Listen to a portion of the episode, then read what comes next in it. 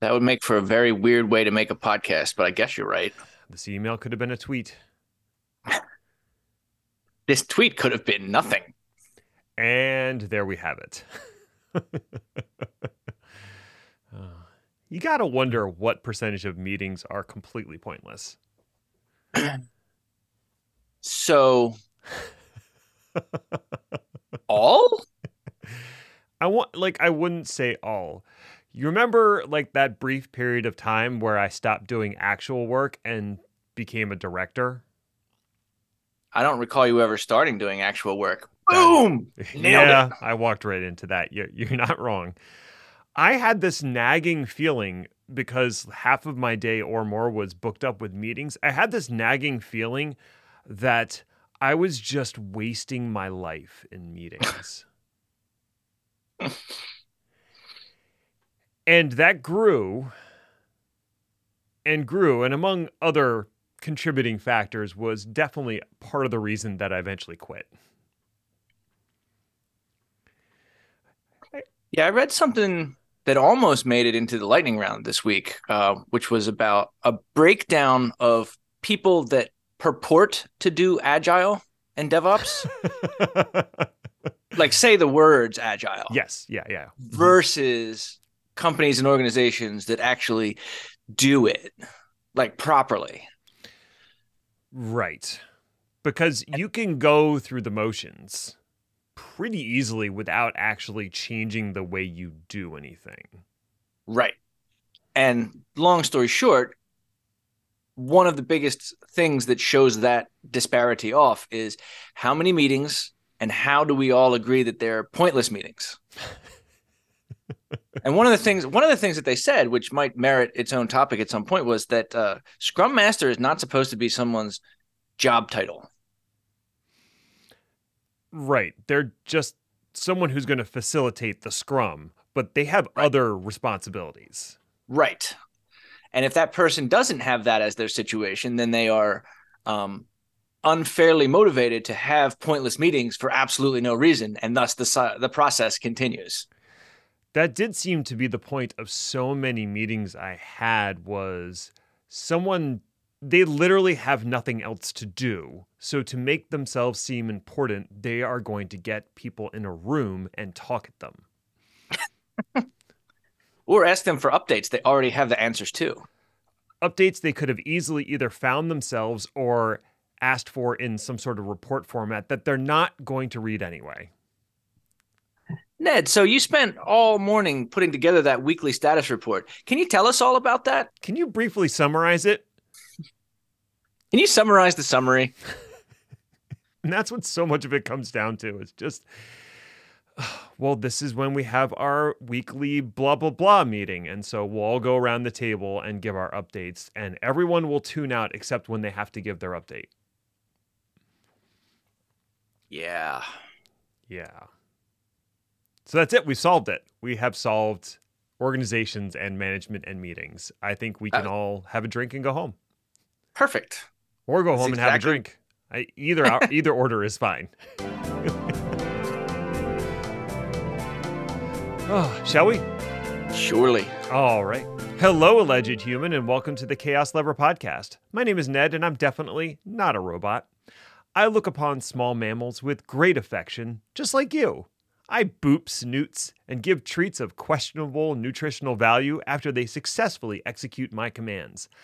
I am definitely not training an army of dachshunds to infiltrate naval bases and take over the US's nuclear capabilities, and I resent the assertion.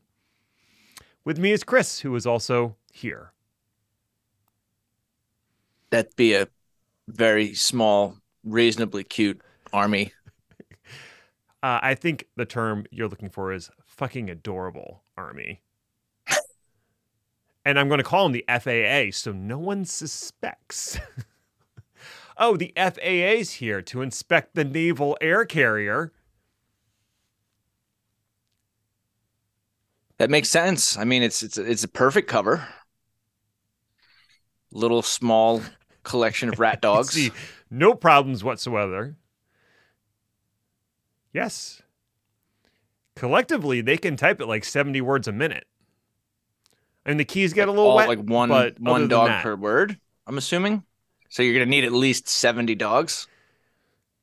But you kind of break up the keyboard into sections, and each dog's responsible for a section. That makes sense. Okay, I'm glad that we're on the same page. uh, kind of related. Let's talk about cybersecurity and how you know how to protect against those errant armies of dachshunds. So yeah, that's this is going to absolutely have to end up being another one of the pillars. What are we going to do about armies of dogs that sound very different than how they're spelled? You have completely frozen. Well, Well, you answered sto- the question. You completely froze for like a solid thirty seconds. I know that doesn't get you off the hook. Answer the question. Welch's grape juice. Final answer. That that might be literally the wrongest thing you could have said. Thank you. Oh, anyway, Where does a badge of pride? let's talk about the National Cybersecurity Strategy, which, right off the top, not an inspiring name. It's not a bad name. No, I've certainly heard worse, but it's kind of vague, kind of bland. So, But- like a Microsoft name. As opposed to an AWS name that makes no sense at all and is impossible to remember. Exactly. This is Project Athenos. But there were promises made a few years ago, and Biden and company finally did the thing. And Okay. it's not just anything, it's an internet type thing. Does he know what the internet is? He has an email address. that he accesses with his AOL.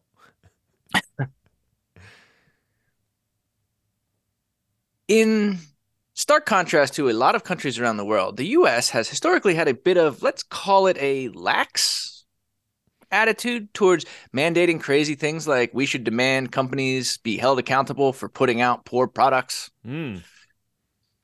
Now, some of this was discussed last week in the lightning round by Ned, who talked about that part of the strategy, the one that's going to upset companies the most, Mhm. which is the one that would require software providers to assume more responsibility for the products that they sell. Outrageous, right? Maybe sell things that aren't trash. Ugh. What a concept. Unconscionable. But the document that that came out of, the National Cybersecurity Strategy, talks about a whole bunch more things than just that one. So I figured it's early. Everyone needs to get back to sleep. Let's talk through the whole thing. Yay. So we're going to read it word for word. In the beginning, wait, Wrong book. wrong strategy. so there isn't, I don't think, very much controversy that something like this is needed. The US government is pathetically behind the times around security, and by extension, so is the private sector in America. Sorry, guys. Just is. I mean, it's pretty obvious by the number of ransomware attacks that I see in my news feed every day. And it's funny you mentioned ransomware because we're going to get there. I had a feeling. So, first things first, this strategy isn't binding. Mm. It's effectively the president, or I guess really you should say the the executive office, because I'm sure he didn't sit down with a pen and pad and, and sketch this thing out. Just getting up and yelling at the sky that he has very important things to say. Now, the difference here is that he actually is the president and he is in charge of the executive of the allegedly the most powerful country in the world. Mm. So, him saying such things has some heft behind it. But still, like, not going to say that it's a ton. Mm-hmm. Nothing's going to change this week just because the strategy all of a sudden exists. But what is likely is that organizations and states, uh, other parts of the government and hopefully the private sector will start to use what's in here as guidance to create actionable and binding policy resolutions, dare I say, laws over the years to come. I mean, in theory, Congress could take some of this, you know, put it in one of the little subcommittees, come up with some bills, and then maybe actually pass one or two. Unlikely, I know. More likely is that, you know, Biden could issue some executive orders that will get immediately repealed by the next president. and ignored entirely while they're enforced. Yeah, that too. so the strategy is not a huge document, and it doesn't take that long to read the whole thing. I think totally total size, start to beginning, is like 38 pages. And it's broken down into five pillars. And those five pillars are one, defend critical infrastructure. Two, disrupt and dismantle threat actors. Three, shape market forces to drive security and resilience. Four, invest in a resilient arch- future? Yes, future. Mm-hmm. I don't even know why architecture came up. Five, forge international partnerships to pursue shared goals. So, again, the names aren't inspiring, but they all seem like a pretty good idea. Yeah. Like kind of basic, let's go ahead and do that because it makes sense. Mm-hmm. Stands to reason the government wouldn't be doing it already. Boom again. Crushing it. Totally. Crushing it, Ned. Absolutely. So let's go through them relatively quickly, one by one. Okay. So, first one, and I think this is number one for a reason, because it really sums up the goal of what we're trying to do here, and that is defend critical infrastructure. So, okay. according to the strategy, in order to defend the quote critical services underpinning the lives of the Americans and the economy, a number of new regulations are in order. And this is what I mean by the strategy not actually being binding or actionable it's not describing what these regulations are or putting them together in any way. It's just demanding that these regulations be created. Now, the strategy does make it clear that the regulations should be in line with some of IT's favorite four letter words, CISA and NIST. I'm not sure anybody ever actually pronounces it CISA, but for the purposes of this joke, we're just going to plow right on ahead. Oh no, I'm now I'm thinking of the R&B artist SZA. And that would be fantastic if we could take all of her recommendations under consideration and make them actionable law. And also, studies have shown that if you make things rhyme and back them up with a sick, sick beat, they're easier to remember. So, win win. Uh, absolutely. No, no arguments here. Now, the strategy highlights some of the critical infrastructure in question, and it's not all 100% government. So, what we're talking about are pipelines, aviation, rail, water, and the electrical grid. And one of the things that is driving this insistence to protect them at a higher level than before is the increasingly used word smart. Mm. Smart. In particular, the smart grid. Right. Smart usually means connected to the internet which usually means open to attack. There we are. Okay. so when you talk about those, obviously we're talking about huge swaths of the economy. And like I said, it's not all government. So one of the things that the strategy asks for is for the private companies that work in those spaces to get on board as well. And unfortunately, from the beginning of the internet till now, we've got ample evidence that those private functioned companies aren't going to secure themselves. Mm. Right. So, one interesting thing that they throw in here that was like, I really wish they had broken down a little bit more. They want regulations that make it so private actors and private companies don't underspend on cybersecurity as part of their economic competitive strategy. So the old the old problem of IT and security being considered a cost vector versus a competitive advantage. I mean, more importantly, the fact that any decision to spend on cybersecurity is balanced against the cost of not implementing it. Right. So, like I said, they were super vague about this. I think it's a good idea. Super curious to see how we're going to do that and how that one turns out. Would you really have uh, the problem that you have here is if you create specific regulations, you set a floor, a minimum on the security that you're in, expecting any given company to put into place. Right. And they will do that bare minimum, but they're not going to go above and beyond. If you want companies to go above and beyond, you need to provide some sort of economic incentive or reason for them to go above and beyond the absolute minimum of security.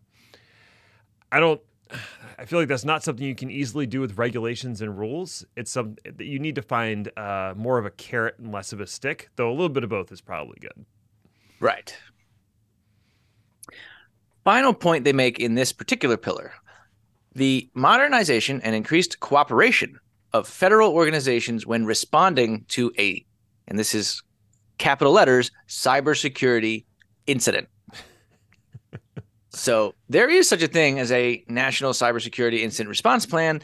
The strategy makes it clear it is insufficient. Mm, okay. And the fact that this might not be the best response, especially when you're talking about something of this scale, makes sense. When you have a large nation state sized attack on critical infrastructure, it stands to reason that a nation state sized response would be warranted. One of the big things there you're going to need is instant cooperation, sharing of data, et cetera, et cetera, et cetera. All stuff that is a big problem right now. Mm-hmm. And what's interesting some would say concerning is that the document wants these regulations to take lessons from quote the success of the joint terrorism task forces which also gives you i think a bit of a hint on how the strategy wants to approach cybersecurity incidents going forward hand it over to the department of homeland security nuke them from orbit ah okay which leads directly into the second pillar, which is disrupt and dismantle threat actors. So we didn't have to wait all that long for that terrorism thing hint to be paid off, huh? no. Nation state threat all stars such as China, Russia, Iran, and North Korea are explicitly called out as malicious actors, with, drumroll please, ransomware being a major part of their adversarial actions. Yay. These are all words in the strategy. All right. And what this section is describing is definitely a change in strategy towards proactive maximization, the disruption that, to these actors' ability to operate.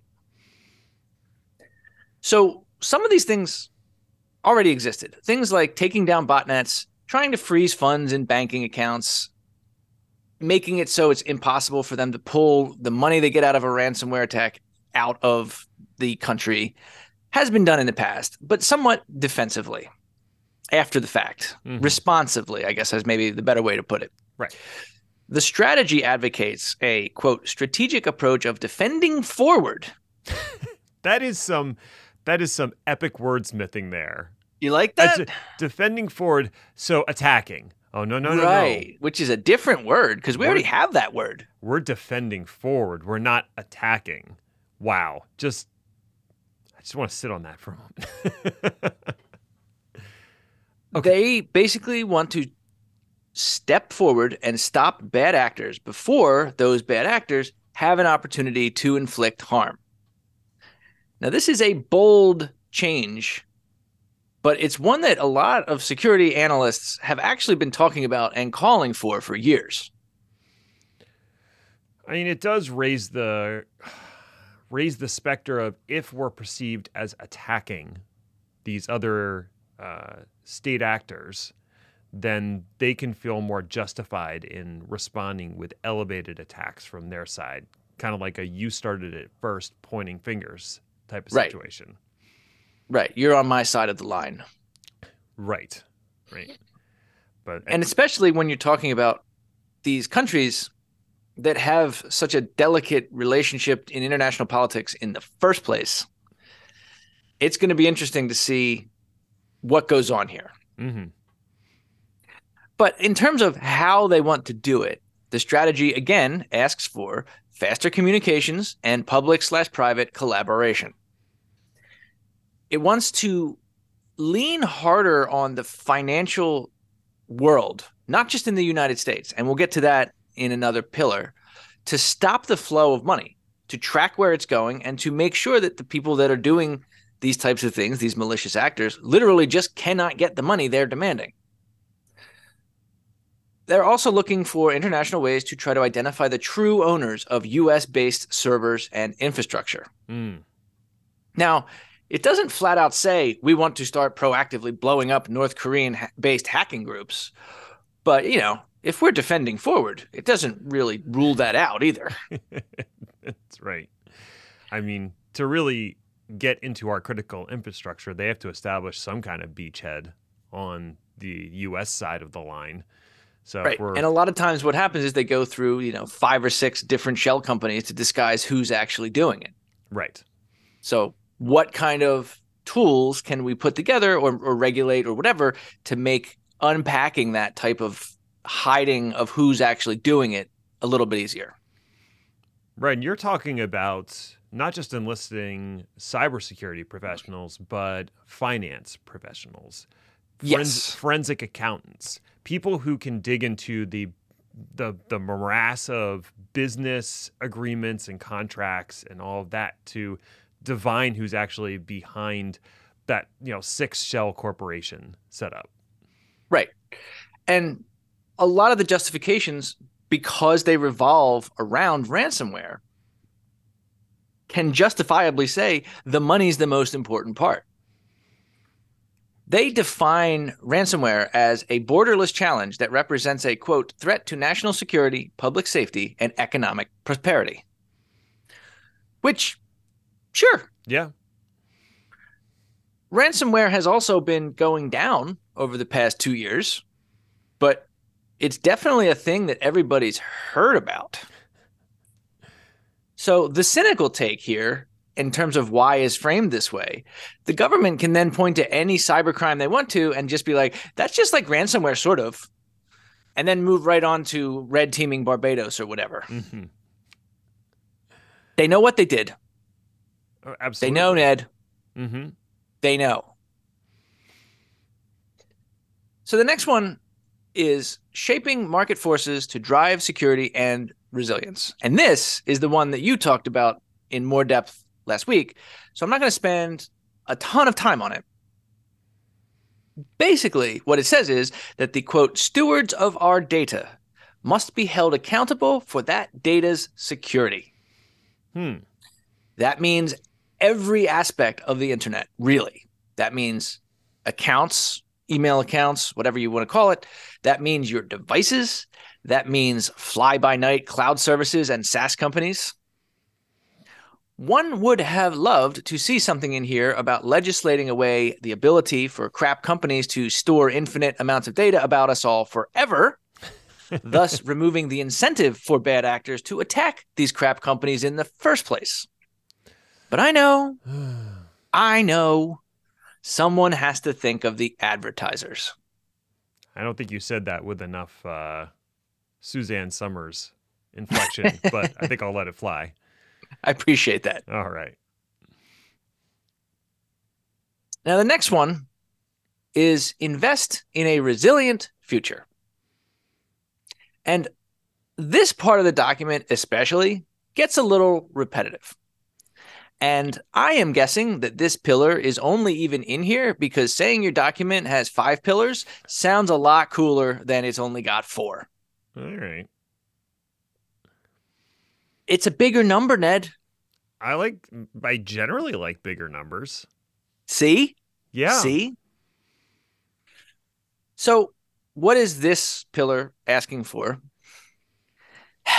Public private cooperation, investments in R&D and security, and the national will to quote out innovate our overseas competitors.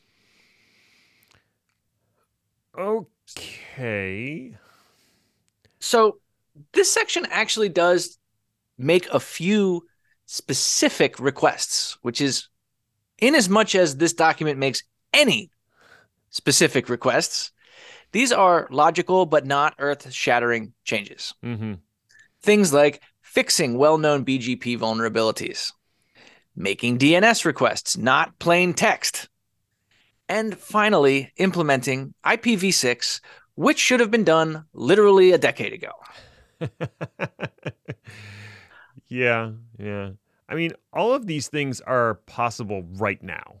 Correct.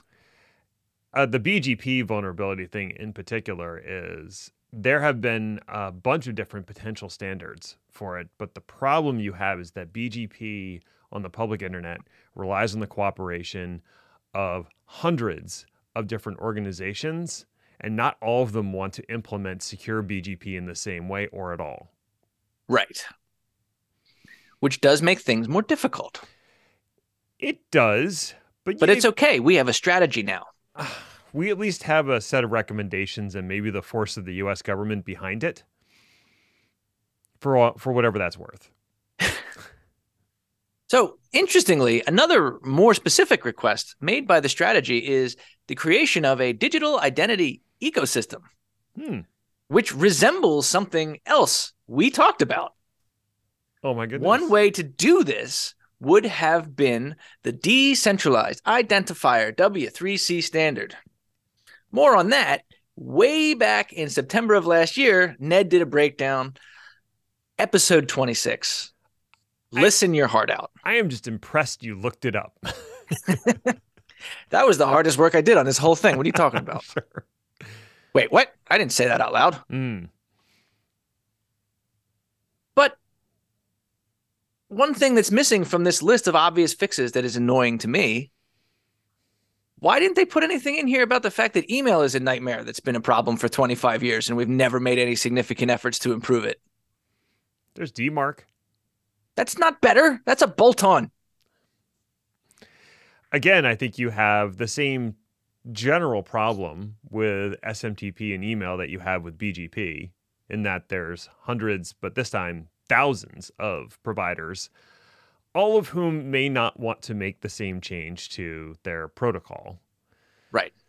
Now, because they're all breaking it in a different, unique, and beautiful way. As you've pointed out, email is actually much like become, JavaScript. Right. Email has become highly centralized for a lot of people. Uh, I don't have any numbers in front of me, but I got to imagine that between Google and Microsoft, that's got to be like the bulk of email. So between the two of them and maybe one or two other players, they could force some changes in the ecosystem as a whole. But what's the incentive for them to do it when they can just use their inter- internally developed tools instead that are not open source? So, something else that the strategy lays out plainly as something we as a country are going to have to prepare for is quantum. Of Solace? no one's ready for that. Okay on this point, the strategy is insistent, hmm. even more than clear. And what do they think we're going to do need to do to prepare for a post-quantum future? Hmm. Invest in R&D and public-private cooperation. Shocking. I am going to find whoever typed this and steal the control C from their keyboard. now, one thing that's interesting about this the strategy also lays out pretty plainly that all of this is going to require a lot of cybersecurity professionals. Yeah. And thus, they want to make sure that things coming up are available to, quote, recruit and train the next generation of cybersecurity professionals. Now, the strategy does list out a lot of already existing government programs that, if people are curious about this, might be worth investigating.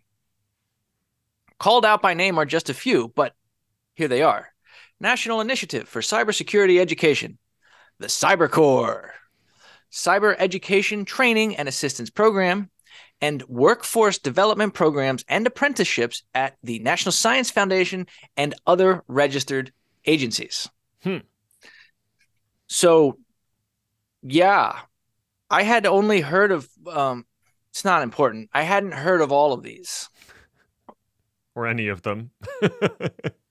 so, ironically, maybe they should invest in some advertising. Yeah, try to get the word out there a little bit, especially as we're seeing a downturn and layoffs in employment. Knowing that this is coming down the pike, it gives people an opportunity to skill up or reskill for that trade. Right. And also, we have other sectors that are going to eventually shed their workforce, you know, as stuff like coal becomes less and less viable. Hey, maybe some of those people working in the coal industry could learn to be cybersecurity people. Why not? And then the final countdown. What? The final ca- what? What? Okay.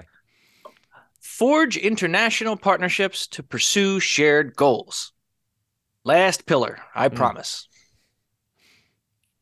The strategy wants to continue to build partnerships that will encourage, quote, responsible state behavior in cyberspace. Now, these types of partnerships already exist. So, this is, again, more of an expansion of existing ideas. But they do get a little feisty about some of the other more proactive things we've discussed, including recognizing, quote, the need to work with partners to thwart the dark vision for the future of the internet that the PRC and other autocratic governments promote. Ooh, that's a line. The dark vision, which I is feels a little melodramatic for a governmental position paper. A wee bit, yeah. But then again, this was on page 29, and I'm assuming that even Chat GPT gets a little punchy when we get to the 20,000 word mark. That's libel and slander, sir. So, I mean, the strategy also wants to build further support r- more than just the economics and the information sharing. It also asks for the ability to help allies who are Hmm. under attack. One would think of Ukraine. For example, or any other smaller company that is getting completely demolished by cybersecurity attacks that would be within these partnerships. Mm-hmm. Um, all of this with the basic goal of building partnerships that can be used to benefit those who play by the rules and team up against those who don't. That does sound like a generally good idea. Right. Now, one of the things that is highlighted in the document, they, like I said, there already are some of these partnerships, but there are like mm, 3,000 of them. and a lot of them are like very small and very focused. So you'll have three countries that have an agreement about sharing information about ransomware. Hmm. But if you're talking about all the good guys working together, multiply that by the, I don't know, let's make up a number, 100 good countries. Good countries. Right. You can see how very quickly it becomes difficult to know how to communicate. What if you have an issue with that three country agreement, but there's a fourth country? Now you have to have a whole new agreement? Like what's the what's the plan? And I think that's what they're going for is something a little more overarching, simplifying the ability to communicate, to share ideas, and most importantly, like I said, help thwart dark visions. Thwart So- dark visions. That's the short, short version of this 38 page paper. Okay. So what do we think? I mean, everything that you've talked about thus far sounds like a good sounds like a good idea. Good recommendations. The biggest problem is implementing any of it, both both domestically and internationally. Right. We don't Yeah, and- have uh, we don't have a Congress, a lawmaking group of people who can really agree on anything at the moment. And so to try to get through any kind of legislation that is in any way contentious or even existent is going to be a pretty big hurdle to get over. Yeah, I mean, we can't even fix daylight savings time. This is an easy one. Just stop doing it. Should have been an easy one. There was a bill and it passed. Uh passed the House maybe, but no, or passed the, the Senate. It hasn't made it to the House. for reasons. Yeah. So one thing that I do wish they had put in here is highlighting the need for increased attention on educating the population as a whole about Mm. just cybersecurity topics and best practices. We have known for years that it is humans that make up the biggest risk to any system security. Mm-hmm. According to a pretty famous study from 2018, 95% of cyber incidents were, quote, human enabled. and while things have gotten better over the past five years, how much better are we talking about? Really? Mm-hmm. We don't need to put a number on it, but just think about it. Remember just last week when we talked about what took down LastPass? Wasn't there questionable encryption or some deeply sophisticated advanced persistent threat? Mm-hmm. It was an engineer who had root access who was running an unpatched Plex server on a desktop computer. So many things wrong with that sentence. Yep. Yeah, I kind of liken it to the era, the earlier era of automobiles when we had started introducing safety features to protect people. But as part of those safety features, there had to be a massive push in education around using or adhering to those safety features. Right. So, seatbelts, for example, we can put seatbelts in cars. We can create an annoying ding sound that if you don't buckle, it will continue doing. But at a certain point, you need to educate the person enough to know why they should put on the seatbelt in the first place. Right. And very famously back then, when they were doing that, one of the people that they enlisted was one of the most uh, well known movie stars of the time, James Dean, who then, a week or so later, very tragically died because he wasn't wearing his seatbelt. Well, the world has a distinct sense of irony, doesn't it? but it did dramatically show the uh, the impact of not following your own advice. So that's, I mean, sad. But I'm not suggesting that we uh, unintentionally kill an educator uh, in- service of increasing cybersecurity. But you know, some kind of educational program would probably be a good idea. Some sort of PSAs, a push for for better s- personal cybersecurity, be a good idea. I agree. So Lightning round? lightning round. We are not going to cover Silicon Valley Bank. Last week was a rough one for venture capitalists, startups, and investment bankers as we saw the thoroughly stunning collapse of what seemed like a permanent institution in Silicon Valley. Silicon Valley Bank, better known as SVB, suffered a bank run due to poor messaging and perceived insolvency on the part of its depositors. In a panic, customers of the bank, primarily focused on startups and tech firms, rushed to withdraw their money for fear they would be left holding an empty sack of promises, draining the bank's reserves completely to the tune of $42 billion. The bank could not meet remaining requests, so the FDIC took over the bank and declared it insolvent. This is generally considered a bad thing. This only heightened the panic among remaining depositors who were worried they wouldn't be able to make payroll and pay operational bills in the coming weeks. Late Sunday night, the FDIC announced that they would make depositors whole with access to their funds on Monday in their full amounts. That's basically where we are now. These are all just the facts on the ground that have been reported well by other sources. Neither I nor Chris are remotely qualified to comment or analyze what went down, and unlike half of Twitter at the moment, we won't pretend to be. If you want an excellent breakdown, check out the linked video from Patrick Boyle and stay tuned because this story is still emerging and many of the early details, hot takes, and quote unquote facts are likely to be wrong. United Kingdom's online safety bill set to completely destroy security and privacy online. Yay! Anyone with even a small amount of privacy background or interest knows that the UK kind of loves prying into the lives of their citizens. London, famously, is the only city outside of China when it comes to CCTV cameras per capita top 10.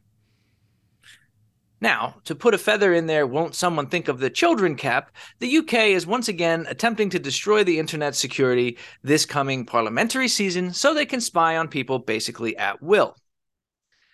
The idea of this bill would require companies to break end to end encryption and hand over messages from individuals to the government when asked. This, of course, is a terrible idea and would result in a lot of security problems and basically the end of privacy in a reliable fashion online. Gross. The bill is so bad that even Facebook is on the right side of the issue, saying that they would rather remove WhatsApp from the UK market completely rather than remove end to end encryption. How in the world is the UK missing that particular bellwether? It is time to seriously reevaluate your priorities and actions when you've done something so stupid that even Facebook appears to be in the right. Advertising company Google killed Reader 10 years ago. Never forgive, never forget.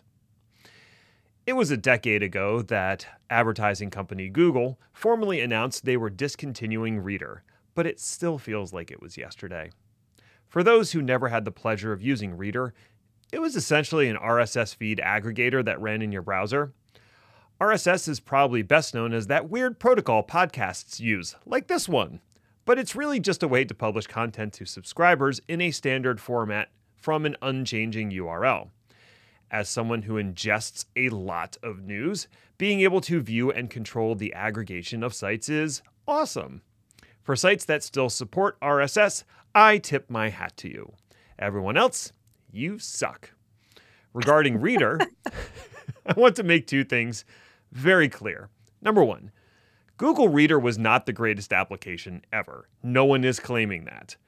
Advertising company Google is notoriously bad at UI and design, and Reader was no exception.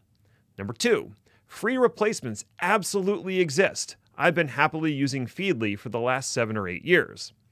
The death of Reader is about something bigger. It was the beginning of advertising company Google becoming advertising company Google, ruthlessly killing off apps. A practice I would argue has sowed distrust with users and stunted innovation at advertising company Google to the degree that it was ever there. And also, it signaled to news aggregators like Facebook and advertising company Google itself that they should focus on curating the feed for you, injecting ads, and monetizing your eyeballs. In memoriam, Google Reader, you weren't the best. You weren't even that good. But you represented a better possible internet, and I lament your early demise every day. Facebook developing a Mastodon like social network to take on Twitter. Finally, smelling blood in the water, many, many, many months late, Facebook is apparently working hard on a Skunkworks project that will allegedly be a direct competitor to Twitter.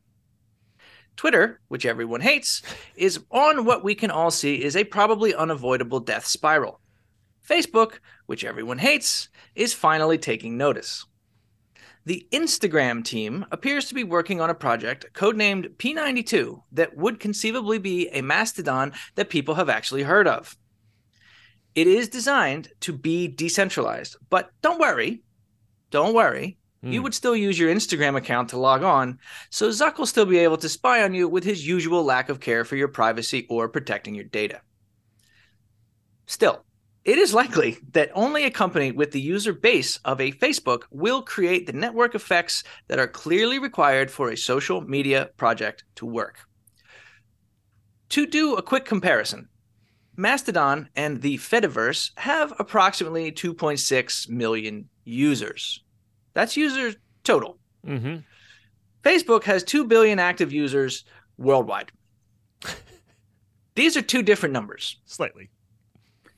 And the P92 project would allegedly take advantage of ActivityPub, which is what powers the Fediverse. So Facebook, while still unavoidably awful, might have the numbers sway to make a decentralized tool a reality. You know, eh, ba- baby steps. Baby steps.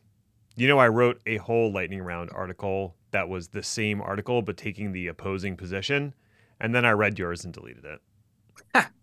That'd be pretty funny if we had them side by side and we just let it go without oh, comment. Oh, they were side by side. I just didn't read yours first. nice. GitHub will require 2FA on all accounts by year end. Let's hope this is the beginning of a trend. That rhymed. Starting on March 13th, GitHub is embarking on a campaign of getting every user enrolled in two factor authentication for their login. Rather than trying to do it all at once, they are selecting small groups of developer accounts to target, sending them emails, and displaying a banner notification when the user logs in. Targeted accounts will have 45 days to enroll before being forced to enable 2FA on their next login.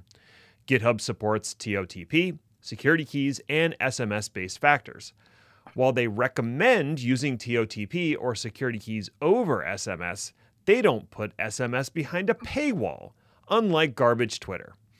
You can also set up multiple second factors and select which is your preferred method and which is your fallback method.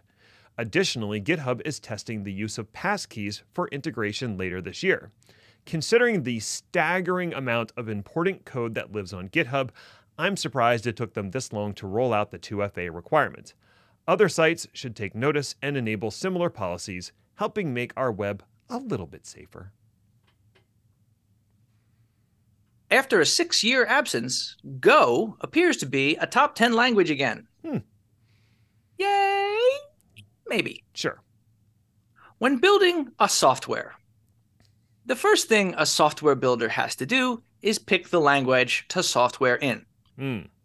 And if you're not in tech, it can frankly be a shocking, bewildering thing to learn how many languages there actually are out there. Spoiler alert, it's a lot. TIOBE, the software quality company, regularly releases a listing of the languages that are the most popular. Now, this is not in terms of quality or power. It is a pure listing based on the number of lines of code produced on publicly available data. Number one with a bullet is, of course, Python. Number two is C, probably because of stubbornness. Number three is Java, because why not be self destructive? And then C rounds out the top four. Hmm. These are the titans of the software industry, and they barely ever change their rankings. The rest of them can get a little interesting. And this month, the Google language Go snuck back into the top 10. Literally at number 10, but hey, it counts. Go has been around for a while, but it hasn't made the top 10 of this list for the past six years. It barely edged out Assembly for this March iteration. Time will tell if it sticks around. It would be good if it did. That underdog advertising company, Google, it'd be keen if they could get a win. Boy, they really need it, don't they? Hey, thanks for listening or something. I guess you found it worthwhile enough if you made it all the way to the end. So, congratulations to you, friend. You accomplished something today. Now you can sit, sit, sit, stay. Good listener. Give yourself a treat from the jar on the counter. No, the other one. You've earned it. You can find me or Chris on Twitter at Ned1313 and Hainer80 respectively, or follow the show at chaos underscore lever if that's the kind of thing you're into. Show notes are available at chaoslever.com, as is the sign up for our newsletter, which you could get every week in your mailbox. Your email box, that is. We'll be back next week to see what fresh hell is upon us. Ta ta for now. Stepped out of the frame. I guess I can say whatever I want right now. You're a stinky poop head and I don't like you. Ha ha. You don't listen to the podcast anyway. Aw. You left me. What was the question?